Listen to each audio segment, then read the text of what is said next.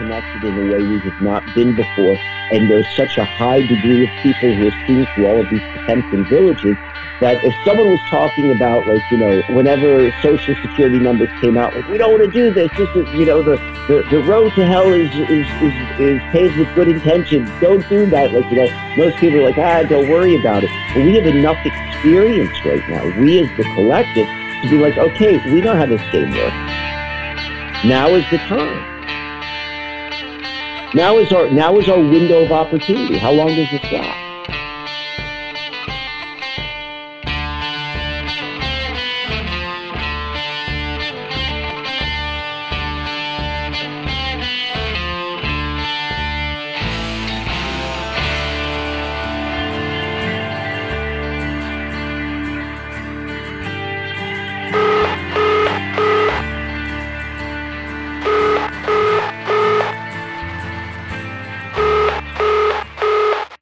Uncle Mike. Mystic Mark, how are you, my friend? I'm wonderful. Whatever we just did worked. You're coming through on both channels. Well, that's what we like to hear. When all when in doubt, reboot. so what's going on? You had you had some homework for me. I tried my best to to look at it. I didn't realize it was going to be an hour 45 video, so I got, you know, 30 minutes into it. But but what else is going on? We'll get to the video in a moment. I, I'll bring up the speed. Last night, I recorded I recorded a presentation, which hopefully I'll be able to upload to YouTube this afternoon. I should be able to be in a spot with internet access. Awesome. And it is a video going deep into the Herkimer basketball. Right on. I gave you credit. I said you're the one who brought it across my desk. well, technically, the human calculator Scott Flansburg deserves some credit because he brought it. He put it on my desk. But all right, i am happy I, to be the middleman.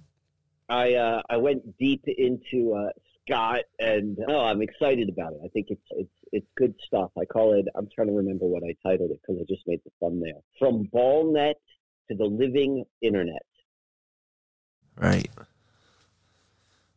So Ballnet being I know you know. You know. For those who don't know, ball net being just what we're what we use right now. You know, it's this internet, all everything which the internet encompasses, good and bad, and looking at that as an inversion of something that's true, and and so that's what I kind of explore in that presentation, beginning with with Scott or with with the fact that Scott Flansburg is introducing to the collective the the idea of Herkimer, New York, being actually the the birthplace of basketball. And so I, I went a little bit deeper into that. What what he claims is that yes, Naismith he wrote down the rules, and but the first game played with a metal hoop and woven net that took place in Herkimer. And so I kind of tied that in with Scott being the human calculator and talking about that as a different relationship into number. Just like our conversation last week, and I got a little bit deeper into the the base 20 number. Uh, you know how to pronounce it. I don't know how to pronounce it. Oh, base number, yes. the base 20 number system. And, you know, on a side note on that, what I found interesting was there were looking at the cultures that have used base 20 numbering. You know, it's very interesting. We have the Celtic culture, we have the Mayan, the Aztec, and then also base 20 is used quite frequently in Francis Bacon's King James Bible. And so just kind of looking at, at all of those sort of things, but then examining what, looking at the internet as ultimately being about number and then looking at the idea that humanity had, could have many different relationships with number. And then going a step further and tying it into this generation of, of, of people who have been born since the smartphone and how their minds are during the developmental process, the neural pathways and so forth are are mirrors of of the hierarchy in which in which the the the technological architectural structure of the internet works, and then comparing that to permaculture, just talking about moving from one to the other and seeing where they're similar and where they're different. So I was really excited about that, and I, I, I give thanks to you for for the inspiration because wow. it was here is where all of those ideas were really began to take to take form. Well, you're welcome. I'm more than happy to do that, and cool. I'm gonna I'll add that to my resume. There we go. You add it to your resume. It's it's uh, it's growing long. It's growing long. So let's talk about that video for a second, and I'll tell you why I sent it to you. Okay. okay. So why don't you explain for the listeners exactly what it is or what you've seen so far? Sure. So this guy, I'm not sure his YouTube name. We'll get that in the episode links. But he does a really great job putting documentaries slash audio podcasts together about the fall of civilizations. And the gist of it, I get, is that he he travels and he goes and he researches ancient cultures and their rise and then their fall. So for the video you sent me, it was specifically focused on the Aztec culture.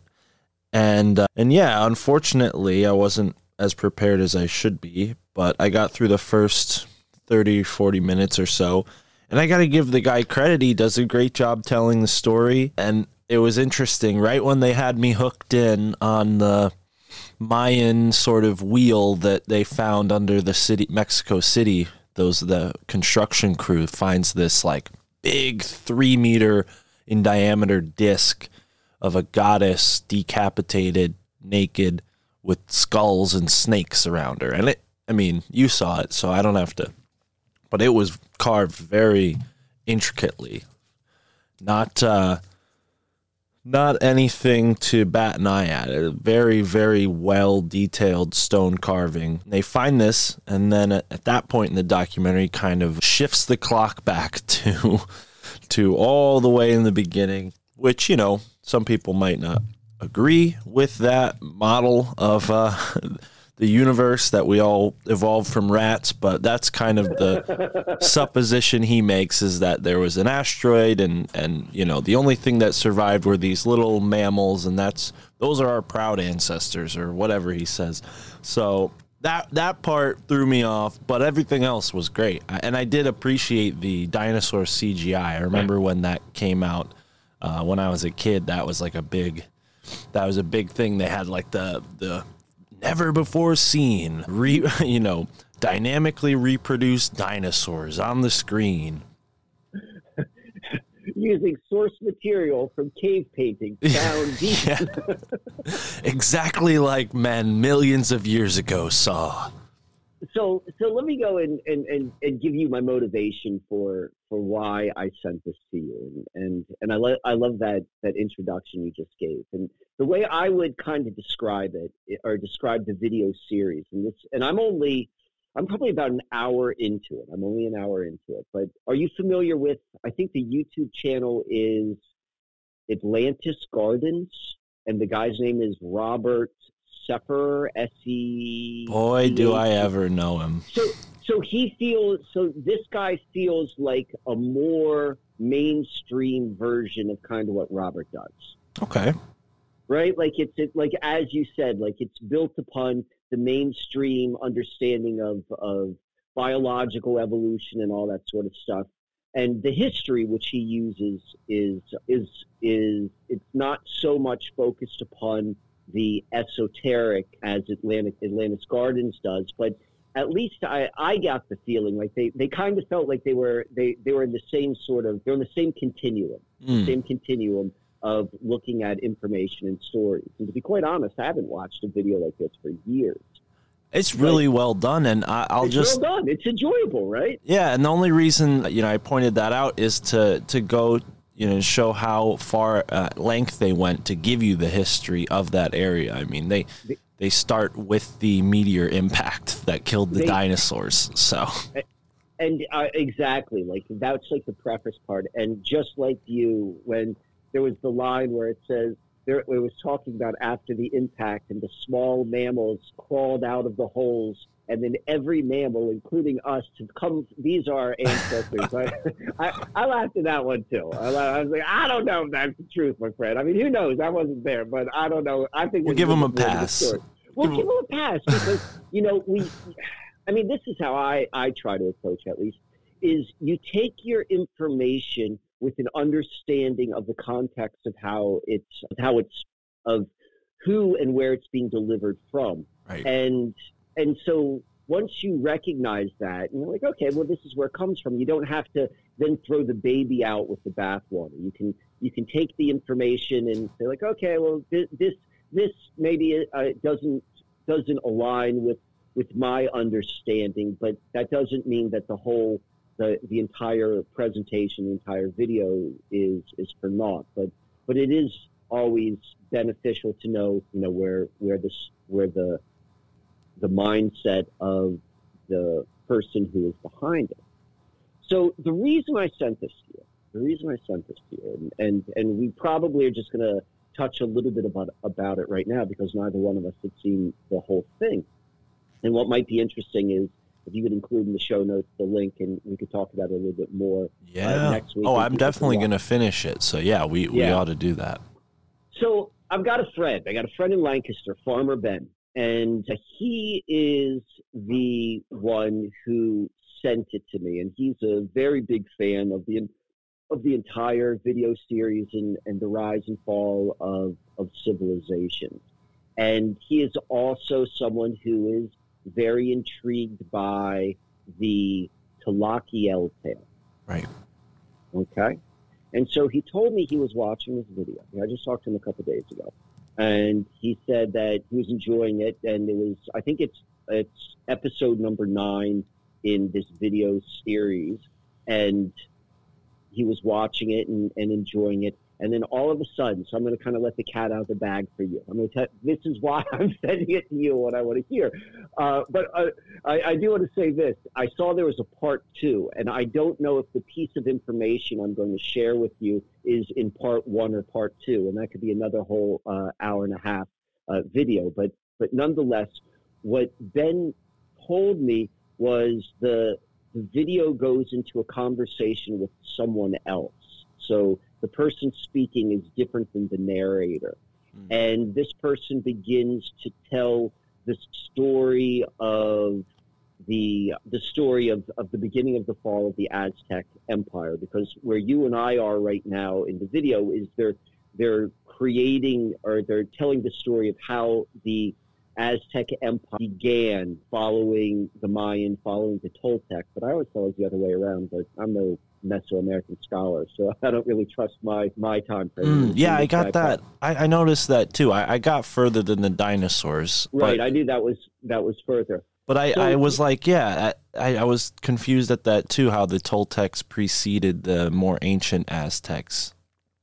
Well, I mean, again, like I the the the groupings in this Mexico Valley, which they're talking about, in my mind, from how I understand it, there's that a general term which they call the Olmecs.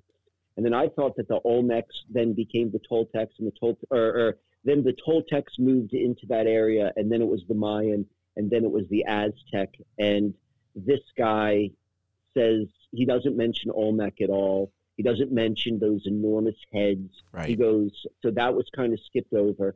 And so again, I I don't know. I I did and I did not have the capability to have internet access while watching. I downloaded the video uh, and then watched it where I don't have where I don't have the internet access. And, but if I did, I would have probably paused it and I would have looked at some other sources and just kind of see what the the general consensus is of the timeline uh, timeline of, of civilizations. But but that's not the point. That's not the point. The point where I want to go with is later on in this conversation I was talking about, or which Ben was telling me about, the person who is speaking is describing the, I think it might be, God, I don't know if it's the final king or the final ruler, but but towards the end, and his top advisor, his top advisor, and really the the architect behind the rise in the human sacrifice program, if you will, that the Aztec culture participated in. That this that this guy that this guy's name is Tlakael. I mean, we're talking a thousand years ago. And so he was the high priest, and he was the one will go and will kidnap you know, hundreds of thousands, or maybe tens of thousands of people. I haven't heard it. I'm just hearing it. I've just heard Ben's secondhand description of it. So the, I need to listen to exactly the details which was said. But just this whole sort of idea of, of names and titles and what does how does that change the narrative in terms of what we're looking at? And I certainly don't have any sort of conclusions where I want to go with it. I'm intrigued to delve deeper into that story and see how this adds into it. And what could also even be what, what could be fun, and I hadn't even thought about it. Have we identified already maybe some some potential holes in the the or or biases in the way that that this presentation has been has been presented, you know, with, with the dinosaurs and the we all came from rats and and maybe the the skipping over the Olmec civilization and so forth. So I don't know how that comes in, but that's what I'm excited to to talk to you about. So maybe we'll get to that next week. Right. Yeah, it's saying here that Tlakael means a man of strong emotion in the Nahuatl. And I don't know if if I'm jumping the gun or something, so stop me if I'm going too far. But no, please, please. But it also says that he was during the the reign of Montezuma the First. Tlakael instigated what was known as the Flower Wars. I bet you that's what we're going to hear. And then also what you were talking about in tandem with this, he increased the level and prevalence of human sacrifice during a period of natural disasters that started in 1446, according to Diego Duran, who's the guy that's mentioned in that documentary that we watched as the the Dominican friar who was very sympathetic Ooh. to the indigenous people and did a, a lot to record their culture. They did sort of point at a potential bias in the record keeping, but what I found very interesting was how they allowed the indigenous people to create the art and the illustrations that comprise this Historia General of New Spain right? That's what they called it at the time. But the the illustrations are absolutely just like amazing. Yeah, they're like really high talent, like high caliber artistic, and you know we're talking about people that we assume didn't have access to this type of artistic material, or at least we, we assume that. But it is really interesting to also note that the word Toltec in this culture means artist. So right, right, right, exactly. there's a big emphasis on art and, and spirituality, and and art being a you know very important thing. It's not doesn't seem like they they hold it in anything but a high reverence. Well, if if I if I recall, the the the illustrations were done by the by the the peoples who were living during Diego's time. So this would right. have been a different civilization than the Toltecs. So the Toltecs, I don't think, were but the, still, the, but but still, it's a very artistic. It, it, it, I I was fascinated to see all of that, and I do agree, and I did I did hear the narrator mentioned a few times. He's like, listen, like the information we have, it's all kind of limited. We've got this, and the, these guys are going to have this bias, and then it's based upon what was and was not said by the people who remembered stories which occurred 20 years ago. And so there, there was definitely a good caveat put right there. There was a good caveat put right there. Right. And, you know, the, so the Tlakael who I have spoken about as it relates to the Susquehanna, I read and and I believe it is his own or a website which is connected to someone who was close with him. It defines Tlakael as meaning the advisor of the advisors, hmm. or the advisor to the grandfathers, or maybe the advisor to the council. So it's fascinating for me to hear the the other definition in Nahuatl.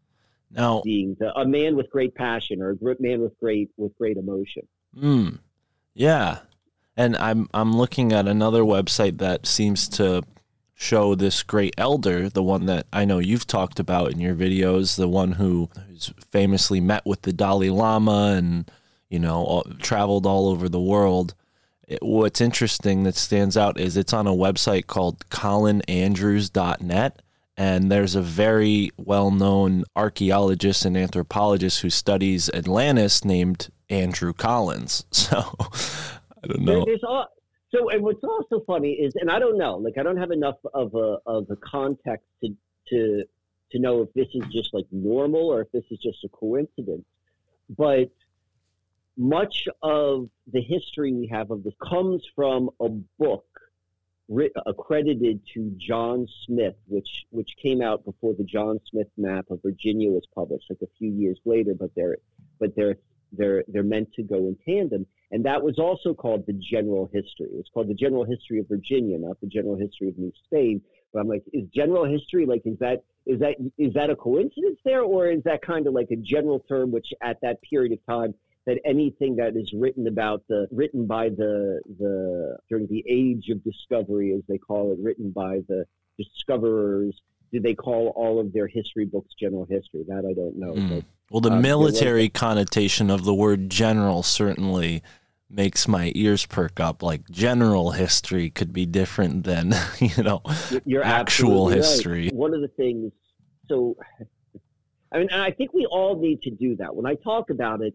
when I talk in the way that I'm about to speak, it is not my intention to to give the impression that the whole world revolves around Mike, but in a certain way it does. But that's true for all of us. Like as we are trying to understand all of the information in the outer world, our point of reference is always going to be our own experiences. So from that level, like it is all about the individual. So I'm so I'm about to give this like uh, little piece or additional piece to this puzzle. This is very Mike focused, but it helps me kind of look at what we're discussing. And so what I'm going to talk about now is the God who was in the carving of that great wheel that you described about 10 minutes ago Mm. that was uncovered beneath the the roadways in Mexico City in the late 1970s. Do you remember the name of, of the god? It was a goddess, actually. the goddess, right? Oh, no, I wish I did it. I thought it started with an H, but I just It does. I I remember how like I said before how like stunningly well carved it was. Obviously they had put it under like museum lighting at this point, but yeah, it was very very Oh. intricate. And you're like, how did I? Uh, I became curious just in the practical aspect, like you know, how do they do that? And it's Right. similar with a lot of the like the the it's I can't think of what the codex is called, but it's what the Mayan calendar. Whenever you see images, it's it's similar to that and that type of, of carving. Mm. So do you remember how they described the goddess? As and she's- and I mean- decapitated, naked and and surrounded by skulls and snakes. That's all I remember. Exactly. Does that kind of, it reminded me in a very general sense of, and you know, probably people who are experts are going to roll their eyes, but uh, maybe I'm right, maybe I'm not. But it reminded me of Kali. Okay. You know, and you know Yeah, what, yeah. what? So Kali being the the Vedic kind of goddess of destruction from ancient India. She's not shown decapitated per se, but with the skulls and and just kind of like the general feeling of at least how that was described. So I found, and they said that it that it was a very was it was brutal the word which they used to describe the goddess. If it wasn't brutal, it was something in that in that um, in that family, which also can be used as um, a description of Kali. And, and granted, within these cultures, like it's it's not just brutality for that sake, but it fits into a larger a larger philosophy of life and and and how you know these people fit into those cycles. Right. So what what I wanted to what I wanted to go into with that, which I found so interesting, and and she's also the guy. Uh, a symbol of her was the hummingbird. What I found interesting is I've got a personal connection to Nawal. Nawal being the language which was spoken there. Nawal is, from what I understand, it is only a, it is still spoken by by um, a small percentage of people who are living on Earth right now, but it's one of the most ancient languages, and you know it would be rare, it would be uncommon for just like a regular person who does not live in the area or, or is part of the the lineage where Nawal is spoken that you would have access to that right? You know it's it's like the odds aren't high. Mm. and when i was when when my boys were young there was a woman who became very very close to my family because she was she helped a lot with with the child care when when the children were very young she became a part of the family. And her story is she came to lancaster from from mexico because and she was aware of lancaster because when she was growing up there was a professor of anthropology at a college in lancaster who would come every summer and stay in her village because it was a village where they still spoke Nawal and he was studying Nawal. And so she became, he stayed with her family. So he became part of her family. Uh, in a way, because he would come every summer for, I don't know, a period of time. And so there's this link between, I always look at it as, as like a, a living symbol in my own personal life to a connection which I have, you know, one, two standard degrees away, but it's still a connection which I would have to that to that culture and for whatever that would mean. But what was and I knew that, and I've always kind of thought that about about Irene or Tia, as we used to call her. But her village, her village, she would she described to me where she grew up. She, it was uh, a small village in the mountainous region somewhere uh, in southern central Mexico it was called Land, And Huitzi, and this is where I was at. The reason I was asking if you remember the name of the goddess, I don't, but I do know is the first two syllables are Huitzi, like Huitzicatl or something like that. And I'm like, she lives in a village which is named after that that goddess. Huh. I just thought that was kind of interesting. Yeah but by no means, by no means is is was was or is Tia a brutal skull and snake embodiment of a human being. So, so I, I, want to put that out on the record. So the whole story, the whole thing, this video has me very, very excited and energized to that that part of the world and that history, and and then also how that connects back into the Susquehanna and the sort of stuff which we're talking about nowadays. And oh, and here would be the last thing, and I think we talked about this last week, was then going back to Herkimer and Herkimer as the the home of of or the birthplace of modern basketball, basketball with an iron with an iron rim and woven and woven net. Well, this goes this ties into the Aztec ball game. Remember, we were talking about that, and when you go and you see what the field what the court, that's what they call it. They don't call it a field. What the ball court looked like. Um, it has a very strong similarity, at least in my opinion, to a basketball net because there are these hoops that are, I'm going to say 10 feet, but I don't know how high they are, but I know they're pretty far off the ground. That from what I gathered, how the game was played, like you're throwing either a human head or some sort of ball like device the two teams are trying to do that. So we've got that link going on as well. Mm, right. So that's about all I got with that. So I, I don't have. It's we're just kind of, I guess, painting the painting the scenery for what we're going to learn when we go and listen to the next part. Okay. Excuse my pause there. I just I I didn't want to cut you off because I I watched a documentary that surprisingly fits in with exactly this documentary, The Land of the Missing Gods by Freddy Silva. It's on uh, Gaia TV. And Tara and I watched it a night or two ago with the intention of learning more about Mu because she's been sort of interested in that culture, the Easter Island culture and and their connections. Like yeah, and and their yes. their connections to Hawaii, where she's been for, spent multiple years there. She actually told me yesterday that she was in Hawaii when that bomb threat thing went off, and the U.S. government sent out that alert that that Hawaii was about to get hit with a missile. You remember that story? I kind of remember that. Oh my, so much has happened in the I last know. 10 years. I'm like, that sounds so familiar. I It was like the year before. I think it was the year before the you know whole pandemic thing really started rolling. But I remember that, and it was that same feeling of like, wow, I can't believe I forgot that when she told me about it.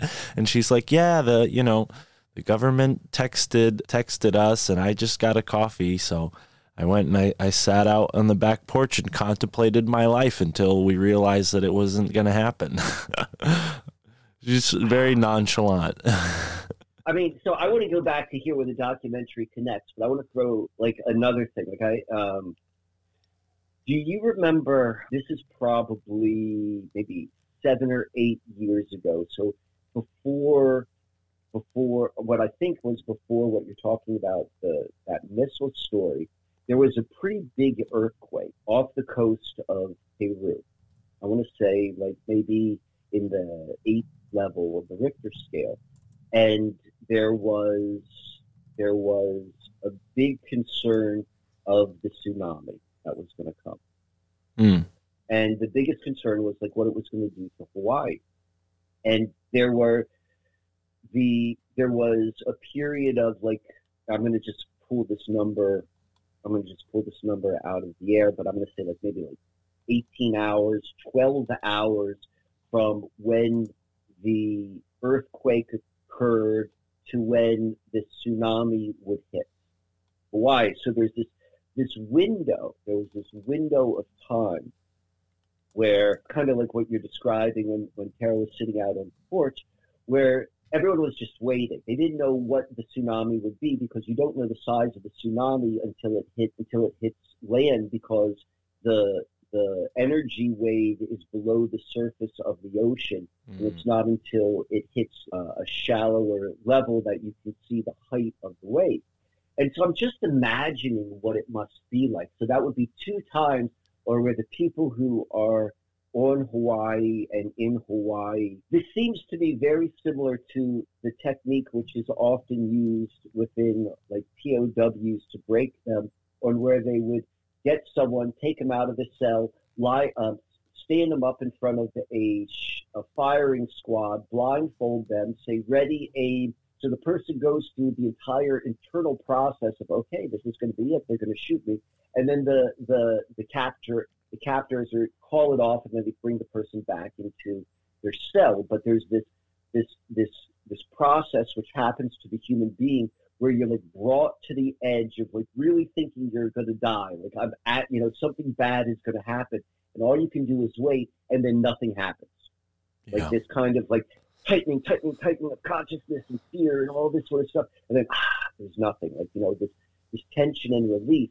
And there certainly seems to be, you know, just using these two these two examples, the missile and then the the the potential tsunami. And the tsunami turned out to be nothing. Like I think it was like it was a little bit of water came up and maybe it was it was noticeable, but it did not live up to the expectation of how it was hyped. Mm. And so I'm like, I'm curious, is is that part of like, you know, what I would think of would be very much a, you know, a psychological operation on the people in Hawaii. That a seed? And then Right. how and does that tie into where you're gonna go with like the the Lemuria and all this sort of stuff?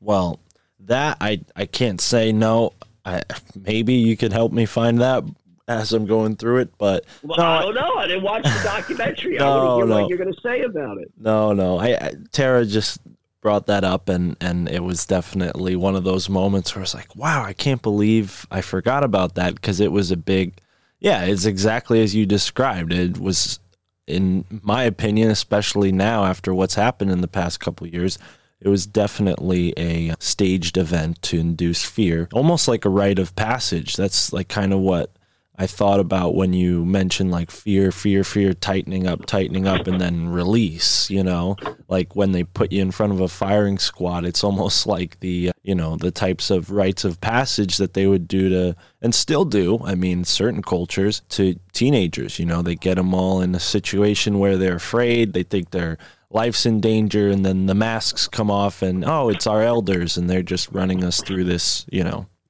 Well, this ceremony. what, I think, and, and that was kind of my point. Like, you know, what is that dance? And that, and you know, I mean that as rhetorical question, but then also when we go and we look at it from a larger scale and say that this seems to be part of something within the initiatory process, which which seemingly benefits the human being, that rite of passage. And, and I would say we could even compare this to to the story I told to the Freemasons. Like this is an initiation. Like you know, there was this like build up of fear. Are they going to sacrifice Uncle Mike? You know, all of these sort of things. And like there's that build up, that build up, and then like you move through it. And it's like it's never as bad as what you think it is. And just like you know, learning to to have poise within with you know when something is just an idea and it hasn't necessarily presented itself and you're just like thinking about oh my god what can this be so there's there, there there's a I don't have an answer to it as it relates to Hawaii, but I find what you're bringing up immensely personal and and an intriguing thought. Agreed. So yeah, I guess that connects because Tara has been to Hawaii, and that's where a lot of this interest comes from. And also, you know, we've been learning about the Mayan dream spell calendar, which, funny enough, she told me last night that last year when we were both embarking on learning about it was the 33rd anniversary since Jose Arguelles created it. So I don't know what that means, but I'm sure the gematria people out there will hit me up with a message. But is there a specific date tied to when he created it, or just like a general year, like this is the year, or when uh, it was released?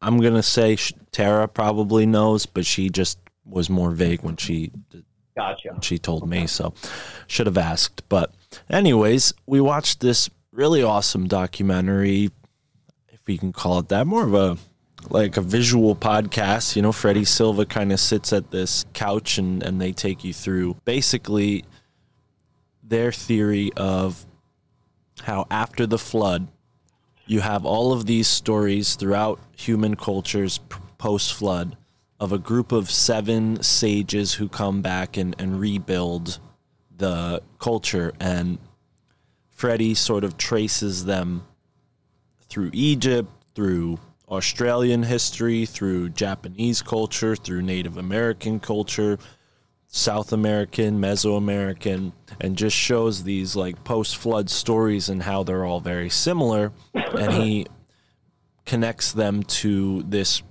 basically this place that is now submerged. But if you go to Easter Island and you look at where some of the um, Maori heads are facing, I believe that's the right term for them, where they're facing, some are facing the sunrise, South America, but then there's another group that are facing this spot in the ocean. And what Freddy Silva says is that these were facing this much much larger island that existed before the flood and and this is who you know eventually populated the world these were the advanced people and they shared this sort of etymological tie with the term nagi right? Nagi meaning snake in some languages naki anunnaki. So they're basically talking about this like brotherhood of the serpent, these seven sages of the serpent, and you know they go at great length to describe all the different connections. I can't retell them all, but it's so interesting because just a few weeks ago I found a book called The Return of the Serpents of Wisdom, and it does exactly this same thing. It shows you the connections of this snake culture, this snake philosophy, even that passes through cultures and you know freddy silva connects that to electric earth energy to telluric currents and whatnot which is really fitting considering the conversations we've had about ley lines and and maybe even what the megaliths are doing you know we talk about how they're they were sacrificing people on these power spots that maybe were deactivated and the only way they could you know, desperately try to turn these things back on was by trying to appease the gods who were no longer there, you know, doing these sacrifices. It's just very very strange, you know. And then we have all of this negative uh, association with serpents, almost to keep people away from that information, keep them ignorant of it. You know, it reminds me too of, you know, those snake pits. I don't remember if they have them in Pennsylvania or not, and maybe I'm just crossing streams here, but I know that that's a part of certain cultures in Central and South America that they would have these big snake pits, and and you know to keep the snakes out of their village, they would just like gather up all the snakes on a certain day of the year and throw them in this pit. And they do the same thing in in Kentucky to this day. There are little pockets where they go around and on certain days of the year they'll gather up rattlesnakes and throw them in a pit. All right. it's almost as if you you you those words that you just shared, that whole all of the things which you just you just shared is like and it's on a silver platter and you are walking towards me and you're handing that because it's so friggin' perfect. Like you don't, you're not even gonna imagine where I'm gonna go with this. All right, we got some we got some really really good things with the way you just said. So let me ask you this: Have you finished reading Return of the Serpents of Wisdom? No. How far? Or have you even started reading it yet? No, I I've just you know, it's it's it's a really great book for someone who just wants to peruse through. It's very a lot of illustrations. It's divided up in a way where you don't have to read it front to back, but it's on my short list. I've been working on uh, Michael Hoffman's book because we All are. right, definitely. Yeah. There, I'm not putting any pressure by That's asking all right. questions. I'm just trying to understand where you are so that I can speak to you understanding because I've read it four times. Oh wow. Okay. Okay, let me tell you why I read it four times. So this is probably 2016, and I am just beginning to gather all of the information which would eventually become what I call the Susquehanna mystery. Like I am like deep, deep in the research phase. All right, that was probably like a nine month period. And during that nine month period, and I'd already been kind of deep into it, I'm trying to understand like all of the different things that are popping up. And I went into a used bookstore. You know anyone who really likes to talk about going into used bookstores? Myself. Yeah, that's the one who I'm talking about. So the used bookstore I went to, and I think it may have been the very first time I ever went there. It was the used bookstore that you went to when you came and visited me in Lancaster, Dog ah. Star Books. So I'm walking around Dog Star Books, and I just, you know, I, I was like, all right, I'm in a used bookstore, and and it kind of all used bookstores, they kind of, or not all of them, but definitely some of them have this real, you know, mystical sort of almost like a graveyard sort of feeling like you know you're in the, this is a, a living symbol of in between worlds. And i Hold your walk breath. around uh, hold your breath or, or what have you. So i'm walking around there. I'm like i know there's a book there for me. And that was the book that i found.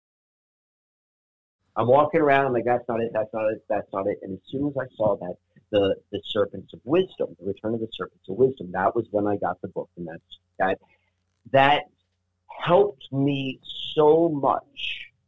It helped me so much in terms of at least framing up this Susquehanna mystery story. And first read it, I read it just like you did. I, I, I picked and chose what chapters I was going to read based upon, at that time, like I wanted it in context of, in context to the research I was doing. There's a whole section on the Rosicrucians. Right. That book goes through and it names all of these different peoples and cultures and so forth, and then it, it shows how they're connected to what what the guy. I think he uses the language uh, Great White. Does he use the language Great White Brotherhood in it? Uh, yeah, I As think that's word? yeah, I think That's that's what what they call it. Yes, yes. So so, all right. Where do I want to go with this? So so the nature, and this is this is this is so fascinating in terms of what we've already been talking about. The nature of reading that book, like the it's one the if I was going to give a, a solid critique on it was that it's not footnoted, correct? Yeah, neither is this edition. And I and I remember I remember feeling I'm just like okay well you you you say this statement. And I'm like well where does that come from? Like you know I mm. that was in the whenever I I don't see footnotes that's what goes on the back of my mind. That doesn't like I don't throw it out. I'm just saying like well you're not telling me where this came from. But nonetheless what the author does what the author does is he presents a very very positive perspective of just as what you said the snake symbology and the serpent symbology, which particularly and and my when you begin to study anything or learn anything, the first thing that you read sets your point of reference. And so that tends to be whether it's right or wrong, like this is just how human beings work. They're being very conscious not to do so. Is like that's your point of reference. Like that's why it's so important to to be to be ahead of the story because in, in, in news and propaganda is because the first thing people hear is going to be their point of reference for then how they understand like additional pieces of information. And so for me, in reading about all of the groups and all of the symbology which this guy was saying, I was already familiar with them from, I don't know, like 10 years of conspiracy research, you know, maybe beginning with like David Icke and, and his perspective of the serpent. And he talks about the exact same friggin' people from a completely different perspective because he doesn't say that they're the good guys. He paints them as the bad guys. Mm. But he's talking about the same people and he's using the same symbols that it, what's the author's name? It's Mark Amaru with a P. There's a Pinkham. A Pinkham. Yes. Okay. His his so, initials um, are map. Map it yes, out. Yes. Map it out. And so the reason I'm bringing this up, it's not to say that this person's wrong or that person's wrong, but more so of the point of reference of like me or you or any sort of person who's like, I'm just trying to figure out what the hell's going on. You know, I don't know what team I'm supposed to be rooting for, but I don't think that's, you know, that's a very dualistic sort of mentality. But let's, let's couple this back to the conversation we had about, about Tlakael because I was like, well, there's this one Tlakael who we talk about, or at least who I've spoken about, who I put up on a on a pedestal. I put up on a pedestal because the story I was told about him first was like very much on on the pedestal, and then I heard this other story. I'm like, well, actually, the true Tlakael is the is like the the architect behind this this human sacrifice campaign. And then you know you you have to go and begin to look like, well, are they the same? What what is going on here? In the same way, I would suggest that this role of serpents and these serpents of wisdom who go and and and feed civilizations, the, the civilizations on earth after the flood. And so again, not to say this is this is the good guy, this is the bad guy, but to recognize this kind of duality that if, if you're actually going to go and look at a variety of sources, you're going to go and say, let's look at all these different perspectives. So, and I think that that probably ties a lot into even the thing which we are saying with the initiation in terms of fear, because it is also this trip too. As you said in your example, that in a lot of, of traditional cultures, that during the rite of passage, the people who are scaring the individuals who are going through the rite of passage they're actually their family members. They're actually the ones who really care about them the most. So there's this, you know, you could see how that is in play. Like it depends upon how you look at it. Oh, look at the scary thing that's coming after me. Oh, it's actually not that scary. It's but it's being scared for you. So all of these, all of these different qualities are in this this mix which we're talking about. And there's one last thing I want to say before I give you an opportunity to respond.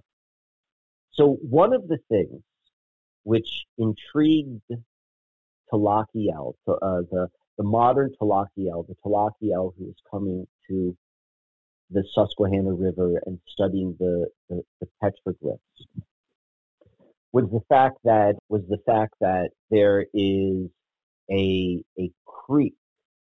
It's, all, it's a place and a creek. So it's a place name and it's a creek name, and it's called in, in Lancaster, and it's called Cocalco.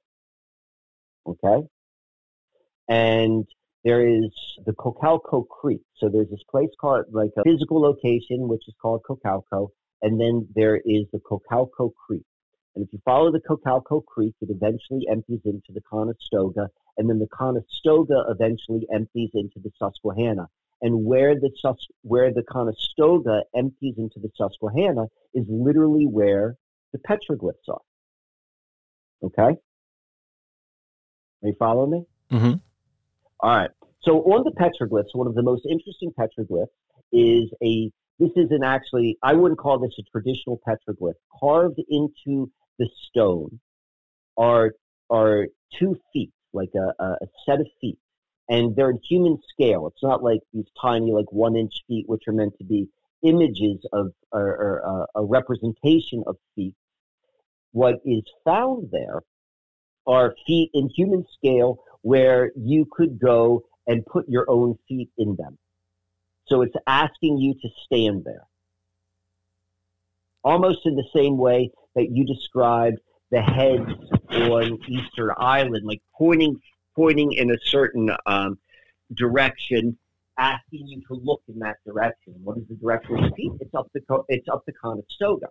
So this is where it all gets. Uh, I'm going to tie this all in together, and I and I I gathered this in that book of the Serpents of Wisdom because in the Serpents of Wisdom it names both. There's a chapter which names the Rosicrucians as as I believe the phrase they use, the European elite Serpents of Wisdom, and then in another section it talks about the city of Tula, the last city of the Toltec civilization, and they also being serpents of wisdom. And so the story which has been given to me about Tlakael, the the the modern Tlakael who came to to the Susquehanna, he is from that tradition, that that that Toltec tradition. And he was interested specifically in something which is known as the Four Feathers migration story of that ties back directly to the fall of Tula. So now we're going to tie this all. We're going to tie this in on two levels. On the Cocalco Creek, and the Cocalco Creek goes down into the Conestoga, and the Conestoga goes right down into the petroglyphs. And in the petroglyphs is where you have the feet, and there's also a petroglyph of a man with very large hands, which Tlakael said is Huemac, who is the last king. It's the symbol of the last king of Tula. Um,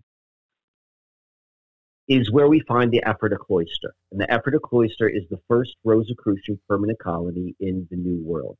So the Rosicrucians, once once the the the Kelpius cave collapsed and and that that the the monks of the Wissahickon, 30 years later, that tradition set up their per, their permanent colony, and that was Ephrata on the Cocalco Creek. On the Cocalco Creek, and the Cocalco Creek goes right to the petroglyphs, which has that Tula connection this is what was the this is the piece which really really cemented it for Tlakael. Cocalco, as it's used in Pennsylvania, is explained as an Algonquin word or having an Alga- from the Algonquin language family, and it means den of snakes. okay, in Nahuatl, the language of the Tula, of the of the Aztec, of the Mesoamerican, okay? Completely different language families, or at least we're told they're completely different language families. There is a word which is almost a phonetic uh, match to that, and it's Cocalco, and it means house of snakes. In the Mesoamerican, uh, or maybe more so the Aztec origination story, it happened at the den of snakes, at the house of snakes. So there is a connection between the snakes and the den of snakes and Cocalco and all of these serpents of wisdom. So what you that's why I say like you just gave me a cake on a silver platter because that hit on so many levels. what are your thoughts? I think it's absolutely no I mean, it's fascinating and it's no coincidence. You know, I think that it's funny. It connects to so many things that we see in America when we talk about, you know, where these occult orders take root. They tend to be the, you know, leading students of actual history following up on these things and leaving the rest of us in the dark to play with, you know, the the dust and and you know the the things that are regarded as general history, you know. Mm-hmm. But yeah, it, it's interesting. It connects to a conversation I had with a guy named Nathan Isaac, who's put together a podcast called Pennyroyal: The Magic and Mystery of Place, and I think you would love it. If if I were you, Mike, with your internet situation, after you watch these documentaries that we're gonna watch, download the Pennyroyal and listen to every episode because this that what they've done is very similar to what you've done for your area, you know, but they've focused in on this really particular part of Kentucky where a lot of strange things have happened, including a druidic, and this is why I'm making the connection, a group of Welsh magicians called the Gwandonic Order who chose to move their headquarters in 2004 from, you know, wherever where's Wales, right? Sorry, to Kentucky of all We're places, Kentucky. Somerset, Kentucky, or Okay. adjacent to it. And this is the What's the name of the order? Can you say it again? The Gwandanic the Gwendenic Order. It's like I believe it's G W E N N D Y Dinic Gwendinic. I think you know it's it's sort of Right, right, right, right, European right. word, but but Yeah. yeah, it, just the conversation I had was very recent, and and yeah, So you just you just spoke with this this person. What's yeah. Monday, Nathan Isaac.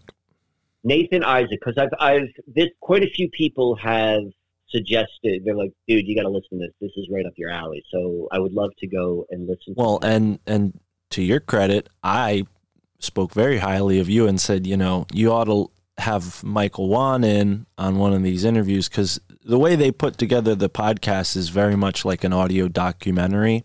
So they would Okay. interview you and then take like your part of the conversation and edit it into like a sort of one piece. So you don't hear Okay. Nathan ask questions when you're listening. You just hear sort of like Corey Daniels going through, you know, whatever he was prompted to say. But I think you'd be a good expert witness on some of these things. Not witness, but you know, someone to call in to to shed light on um, these things because you know you definitely have done a lot of work in your neck of the woods to shed light on similar things that they're shedding light on in Kentucky.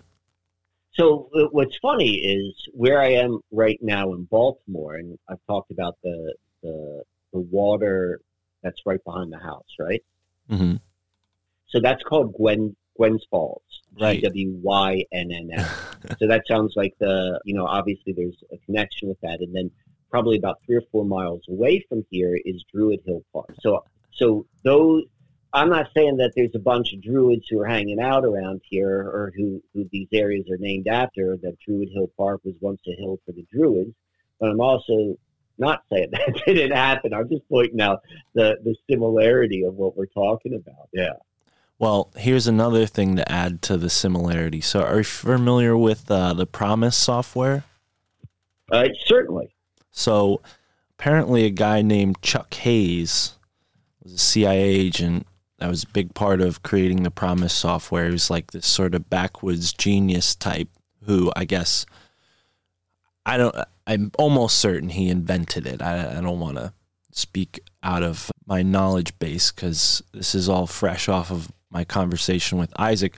But what was so fascinating was they were building this advanced computer software program in Somerset, Kentucky for whatever reason. And, Hmm. you know, it connects to maybe the geomagnetic anomaly possibly because they were building it in the back of a van as the van was moving it or moving around and uh, we spent a lot of time talking about James Shelby Downard a little bit because in his podcast they go into whether or not James Shelby Downard is a real person or not.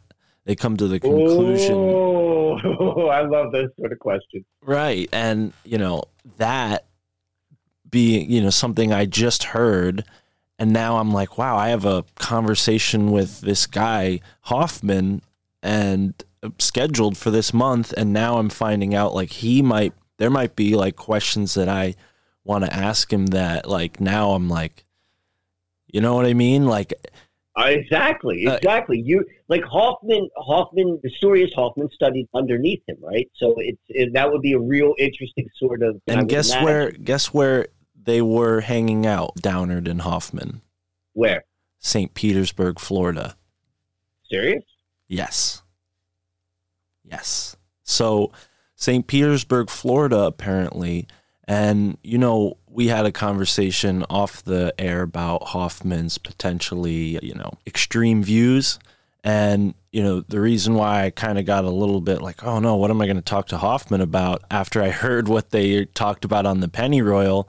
Because, you know, he was connected to this guy, William Brimstad or Grimstad, who was connected to what sounds like a hate group you know, of course, I don't know if Nathan Isaac is just, you know, not going to go any further and sees that and doesn't look any further because, you know, they try to basically libel anybody who touches conspiracy theories that, you know, touch on, we'll say the Jews, right? Because that seems to be a big, big point mm-hmm. in this whole thing for Hoffman and, and Grimstad. And I guess Grimstad was associated with like KKK people like David Duke. So that's where I'm like, hmm, interesting. I should have, maybe I should have done a little more research. But nonetheless, I'm still going to interview Hoffman no matter what I find out because either way, his book, Secret Societies and Psychological Warfare, is fascinating. And I think the interview will shed light on whether or not he was really who he says he is, you know, because that came into question this documentary, audio documentary that Nathan Isaac put together. So I just found it really like sweeping that all of a sudden, you know, I'm talking to this guy. And, you know, it's funny now that I really, I misspoke. I didn't talk about James Shelby Downard with Nathan because that's a part of his, the second season of his show, which isn't finished. So I decided let's talk about the first season because I've listened to the whole thing. And so we sort of left that on the side and talked about it a little bit.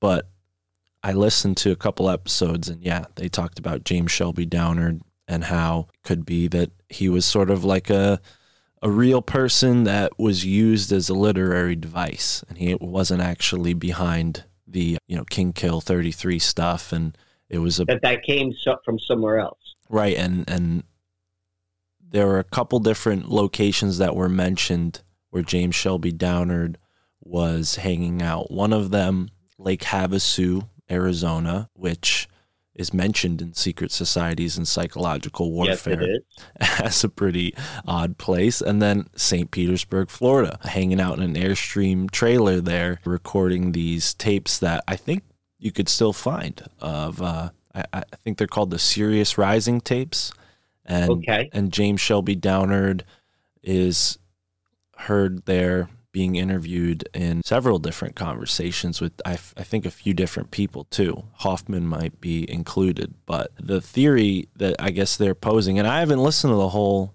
pennyroyal series but the theory that they're posing is maybe it was sort of yeah like a literary device. This guy was a real guy but he, he was not the author. And who who was the real author Hoffman.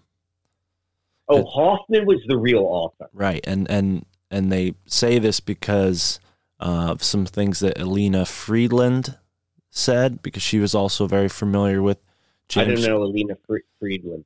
She's like she's sort of one of these secret space program type, you know, and and those mm-hmm. people definitely are kind of I don't know, not the most uh, straightforward, but okay yeah, so and then Hoffman has this, I guess, legal trust called the Downard Trust. That's you know his reasoning for publishing Downard's work because that came, you know, that was the question. Why wouldn't James Shelby Downard have published any of this stuff? Why is it always like Adam Parfrey and then Michael Hoffman and then this other person, Elana Freeland, who, you know, writes James Shelby Downard's biography and publishes that on his behalf? You know, it's just like, so the, that, the legitimacy of the several you know works that James Shelby Downard is behind sort of came into question. But all of this connecting to a place in Kentucky where a lot of weird occult groups have gravitated to, much in the same way many occult groups have gravitated towards the Susquehanna River. And then to double the, you know, concurrence, there is this strange computer activity going on with this PROMIS software, with this advanced, like, you know, they were looking into people's finances with that software and, and trying to catch corrupt politicians with that software. And that comes, you know, in this area. We know all the things you've pointed out about the internet's connection to Susquehanna and the computer's connection to the Susquehanna. Mm-hmm. I just think, you know, the more we look in our American sort of zeitgeist here as the return of the serpents of wisdom calls it the land of the phoenix, right? Or the or the planet of the phoenix, is that what it is? Or the empire of the phoenix, something like that. But yeah. Wow. Wow. There's, there, there, there's a lot there. There's a lot there. I feel like I'm just like one of those uh, coin machines at the at the um, arcade that's just like shoveling coins down. Like I just there's not a lot of connections today. I'm just keep piling the information on. well, I think what we're seeing is how how you know you piled information on, and then we kind of like sift through it. So it's funny you bring up St. Petersburg because obviously I I went down there. So I went down there, what, like two weeks ago, whenever it was I went down there. And yesterday, maybe it was two days ago, my friend Dale came down, who I know from, from Lancaster. He, he came down to the day down. And I met Dale. I met Dale right when I moved to Marietta, Pennsylvania, which is where I did the Susquehanna Mystery Research. That's where that was born and took place. And Marietta is the river town right on the Susquehanna parallel. And so he and I were just kind of reminiscing or reminiscing, just just like looking. We were we were at this place here in Baltimore and just kind of talking about the the path which our knowing one another had taken. And that it was very kind of intertwined and so forth. It was, it was an interesting conversation, but the point I'm trying to make with it is, and is a month before I went to, a month before I went to St. Petersburg. He went to St. Petersburg. He actually didn't go to St. Petersburg. He went about 40 minutes south of it. So we say St. Petersburg, but let's be more general and call it the west coast of Florida, kind of like, you know, southwestern coast of Florida. That's where St. Petersburg is located, maybe central Florida. But he made a trip down there and he started, and we were noticing, and we both saw the same person. There was a friend of ours who we also knew from Marietta, and he and his family moved to um, this town, which is like 45 minutes south of St. Petersburg. That's why my friend Dale went down there. And The reason why he went down there was because there was a funeral on the in his family on the North Carolina coast, and it was one of his aunts, and he was saying it was the first time in a long time that uh, his family had gotten together. But the point I'm trying to make is we both took the, a parallel journey. We both went down to the Southwest Florida, and it was a very family oriented thing. And then we both we both spent time with this person who I was talking about. The third person, his name is Alan, who we both knew in Marietta. And Alan is both a documentary filmmaker. Like he he's done documentaries for like like like Travel Channel or, or stuff like that. Like he works in the mainstream, but he does it he does it you know in a in a high level, if you will. But he is also incredibly interested. His true passion has to do with biodynamics, which is the Rudolf Steiner sort of approach towards understanding our relationship with with the ecosystem or the natural world and you know quote unquote agriculture. And so the reason I'm bringing all of this up is there seems to be a there seems to be a, a pattern. Like I was noticing with me, just me and Dale and this guy Alan and the, and where we'd been in sense of place. But now you're adding in this other element with with Hoffman and James Shelby Downard and I'm like, all right, you know, What's going on there? What is that place? What does that represent? I don't have an answer for it, but that's just what I'm noticing right now. Well, I definitely recommend listening. I'll send you the link. Um, maybe I'll put it in please the description. do, please do, please do. What's the guy's? Uh, what's the guy's name? Does he put out a regular podcast? And he has guests? So it's uh it's an audio documentary. So they do sort of like seasons, record it all in a, in advance, and then release it. So they're in Gotcha. the the run of the the second season right now, which discusses really like in detail more what they found in the first season and makes all these connections to the people like James Shelby Downard. You know, they spend a lot of time giving you the sort of scenery of Kentucky and all the high strangeness in this one area in the first season. And then it seems like the second season they're focusing more on the events, places, people, timeline, that sort of thing. And uh, yeah, And you said it's Somerset, Kentucky. Yep, which is right right above the sort of border border of Tennessee, kind of where Knoxville, Tennessee is, and and it's right next to the Daniel Boone National Forest where they see the dog man. Hmm. Which is something we talked about, I think, a couple episodes ago, when I thought uh, it was the Pig Man. the pig man. Where Am I wrong? Was it we talked Man? about a pig man, or we talked about a dog? I talk about a pig man a lot. So I don't, I don't remember talking about the dog man. so No, it is we- funny. we we talked about something in a in a cemetery that looked like a werewolf Ah, in yeah. Lancaster. Do you remember Yeah. that now? Yes, yes, I do. But I have never heard you talk about a pig man, so I would love for you to discuss that unless you want to hear my connection to the dog man thing. no, keep going with the dog man. Stay on that. So the dog man is cited in Kentucky and, and all over the East Coast. And I just spoke with Tony Merkel, the host of the Confessionals podcast, a very popular paranormal podcast.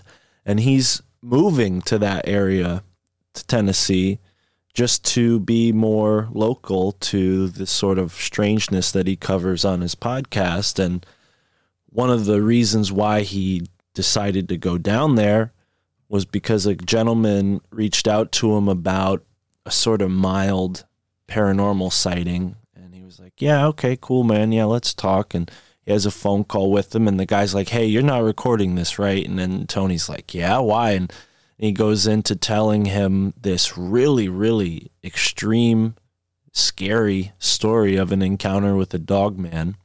And tony's like no man you got to tell this story. So they did an episode on it. And the more Tony thought about it, I guess the more he's like, you know what, I'm going down there. So now he put together a whole documentary looking for this dog man, and it's coming out this month. Actually, tomorrow it'll be available on his like actually the same day this episode comes out. It'll be available on Tony's website, Merkel Media. But yeah, I, I just it's so strange because you know these guys that are into the paranormal stuff, a lot of them are are like, you know, gun toting kind of dudes who are like, yeah, if these beasts are out there, we're gonna shoot them, you know. So your thought is like, oh, they just think these things are are flesh and blood. But what Tony told me yesterday, he's like, man, I'm starting to think these things are really metaphysical. And what he said was, he said when he was out in the woods, he got the thought like, what if, what if this like dogman thing is actually a person who's like doing some sort of astral projection or some sort of ritual. You know, Tony's a Christian, so like he he looks at a lot of things from that angle, but he's extremely open-minded for someone who identifies as like a a Christian but also paranormal podcaster. Usually they're like, you know, oh, everything's demonic. You know, he's not quite like that. And and yeah, he's like, you know, I, I thought about it. He's like, what if I shoot this thing and, and it turns into a person, you know, like these stories of werewolf where, you know, in the midnight they hairy and nasty and snarling, but then when sunrise comes, they shrink back into a man, you know? What what exa- what exactly is a skinwalker? well, I think that would be Isn't that what he's describing? Is that kind of like what a skinwalker, how it's presented as? I yeah, and that was that would be definitely in the mix because that's Right. that's what they talk about is indigenous certain indigenous cultures, not just Southwest Native Americans or even I think they have them in the Great Lakes region too. Talk of of you know practices where certain shamans or you know spiritual people, wild men, turn themselves into a beast through some sort of Mhm. ritualistic practice, you know. Or, or or even into a bird. I mean, Carlos Castaneda's Don Juan book. That's a big part of it. Is how they, you know, he teaches Carlos how to turn himself his into, into his astral body, you know, and, and he Right. he sees himself as a hawk or he sees himself as a crow or whatever it is. so that what what I'm finding interesting, like, because I like to, I I like the quote unquote randomness of our conversations, but I always hold on a understanding that there's no randomness at all, and it is it is my job to kind of like see how they connect and see how like this flows in not random order, but this is the most nat. Everything is connected, so when it seems so so that's how I like to look at it. And one of the things which, so so I want to just tie back that story to you know some of these other themes which we've discussed in this conversation today, and a lot has to do with perception and like is it good and it's or is it bad? Whether that be like it's not me talking about the the serpents. Are the serpents are the good guys or the serpents the bad guys? Is Tlakael the good guy? Is Tlakael the bad guy? But then it's also like James Shelby Downard. Did he really write it, or is it just like this this phantom version and Hoffman wrote it, or or and so now now this guy is kind of looking at this um, looking at the uh, dog man and and all of that sort of stuff. The point I want to bring to this because we also discussed in our conversation something about about this idea of fear and fear being initiation or being used with an initiation so forth and particularly to step through to you know the next level whatever that may mean within a culture and what was going on in my mind as you're telling the story of this guy who had the scary dogman experience, but he was kind of out looking for it, right?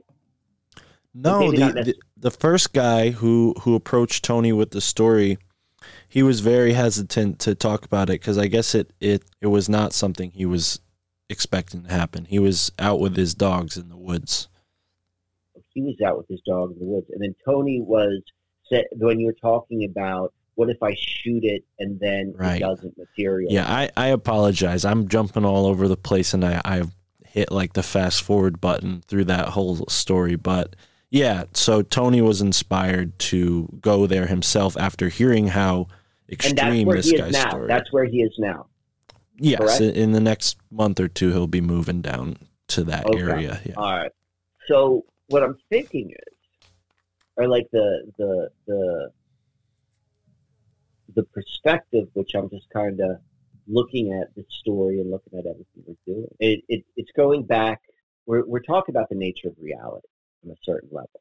Like if someone can go and be a skinwalker, if someone can go and and do this, if there are serpents of wisdom, like it, it ultimately begs the question, like, well, how? What is the nature of this reality we're experiencing? Like, if you can go and do that, like, if I could turn into a bird, or if I could go and do that, like, you know, how does? uh, What are we looking at? Hmm. And then we're also talking about about fear and initiations, and I'm going back to the story in my mind to the story of the the the Freemasonic ritualistic murder, right? And that fit perfectly in the context of my life. In the fact that I've been talking about Freemasons and I do the story and, and that whole and the the reading into being able to go and see deeper levels of, of coincidence within things. Like that not everyone sees the world or goes about the world that way. And what happened was I came face to face, like reality materialized in such a way that I got where I play. You follow me when I say that? Right. Right. And so now we're listening to this other guy. And this guy is like, he doesn't play necessarily like I do. He's more interested in the paranormal and he's interested in the dog man. He's interested in all of this sort of stuff. And now he's being brought in. And and what I'm what I'm what I'm sensing and thinking and, and playing with is just like this nature of how the reality does it wraps itself around the individual and it meets them where their interest is and then goes through that center of where that fear exists in order for you to then go to the next level. Mm. And so when I describe my story, I can do that because it's my story. But but there may be a larger I'm pointing at at a larger truth and like each person is going to go through their version of it and it has to do with whatever their interest is and whatever their fears are and like going through that in order to then go step to the next level. Mm. So I'd be very, I'm very curious to hear about about what what is discovered or not discovered or not discovered through this experience this guy has moving to Kentucky. Oh yeah, definitely. And yeah, that'll be all well documented. Tony's very excited to to be making more video documentaries. But what's interesting, going back to my conversation with Nathan and, and this thought that you just provoked in my head of of and I'm to paraphrase how I un- uh, interpreted what you said. Like when you get into a story, this story becomes part of your life, right? You become a part of the story. This is something we talked about multiple times on the show here.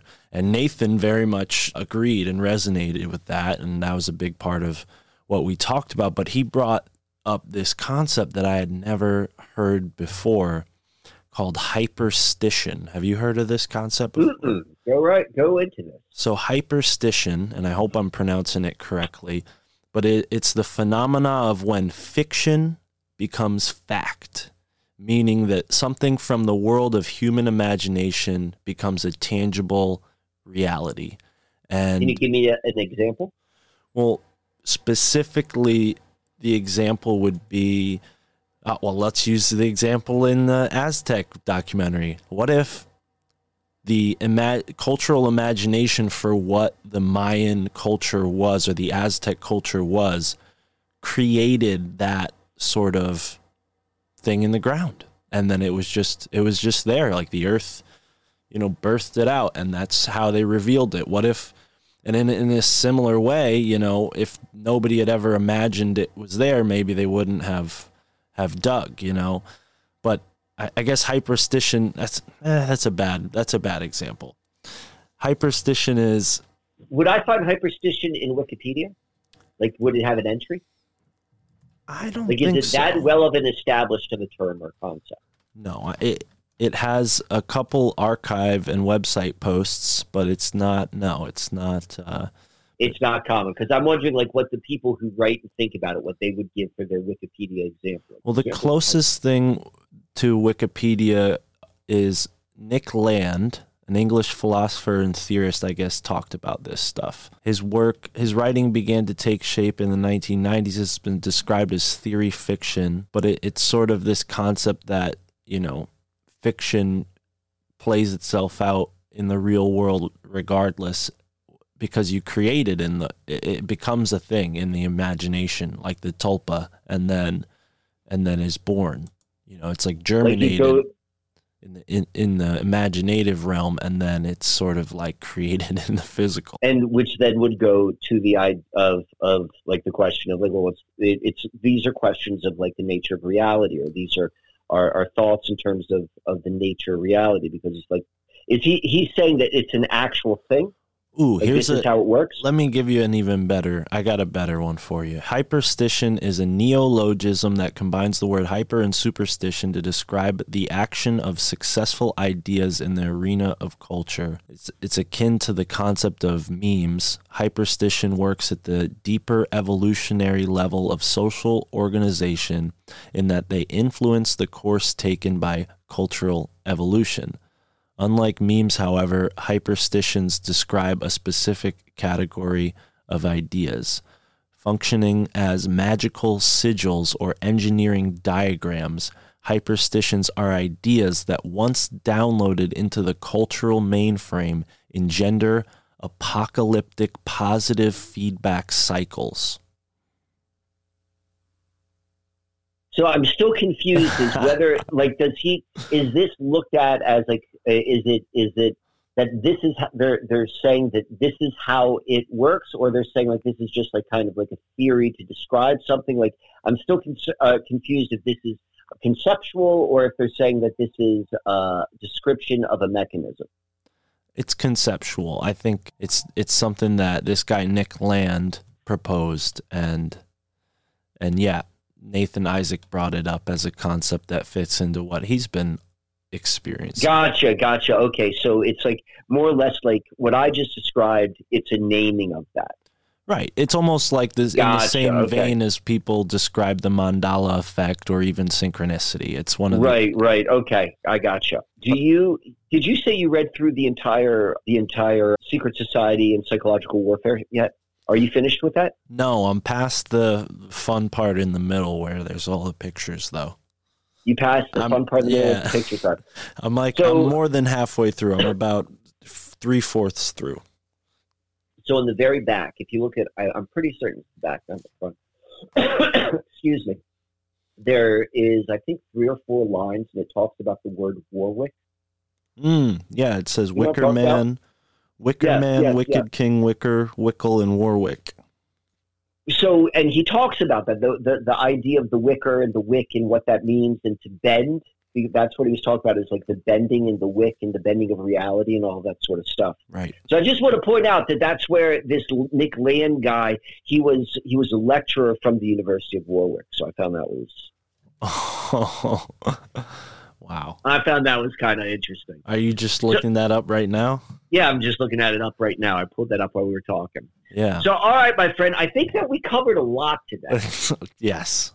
Is there is there any more? Because I I- feel like we should be wra- wrapping up, but I don't want to cut you off. If No, no, no. more. I think what would be cool is if we take today's conversation, tie up some loose ends next time, and just kind of both of us already said we were going to finish watching the Aztec video initially, Mhm. and and I'm going to take some more time in this Return of the Serpents of Wisdom book, and let's let's revisit wait, those things. in the in the serpents of wisdom, I would suggest like for you to focus your energy. Look at the look at the part about I don't know if the chapter is called Mesoamerica or if the chapter is called um, the Toltecs, but be certain to read that and then also read there may there even may, may be an index. If, if there's an index, look for Tula and then also look look at the Rosicrucians in there too. All right. Cool. Well, thank All right, you, Mike. Mark. Appreciate it. Another good conversation in the bag. Anything you want to tell the listeners before we go? thank you for listening. You know, it's it's I I feel like there's a whole bunch of new stuff which I'm about to start working on, or I've been working on it, but start releasing it, and so I'm excited for that. And, and Awesome. And please do send me that video that you're going to publish today. Send me the link and we'll put it in the episode description for this episode so folks can go and check that out because I think that these two things will release on the same day. So, yeah, and any of you folks who are in the Baltimore area, if you want to come by and check out the place, send me an email. I've already had like five or six people come by and do that. It's been uh, a lot of fun meeting people face to face. I'm calling it a Mooz Conference. right on. A moose. Yeah, M O O Z. Okay. Back reverse of Zoom. because we're doing it. We're doing it. We're doing it the real. I love it. It kind of sounds like Muse. Right. It sounds like you. Love it. All right. Cool, man. All right, Mark. Thank you. And uh, thanks for listening, folks. Peace out.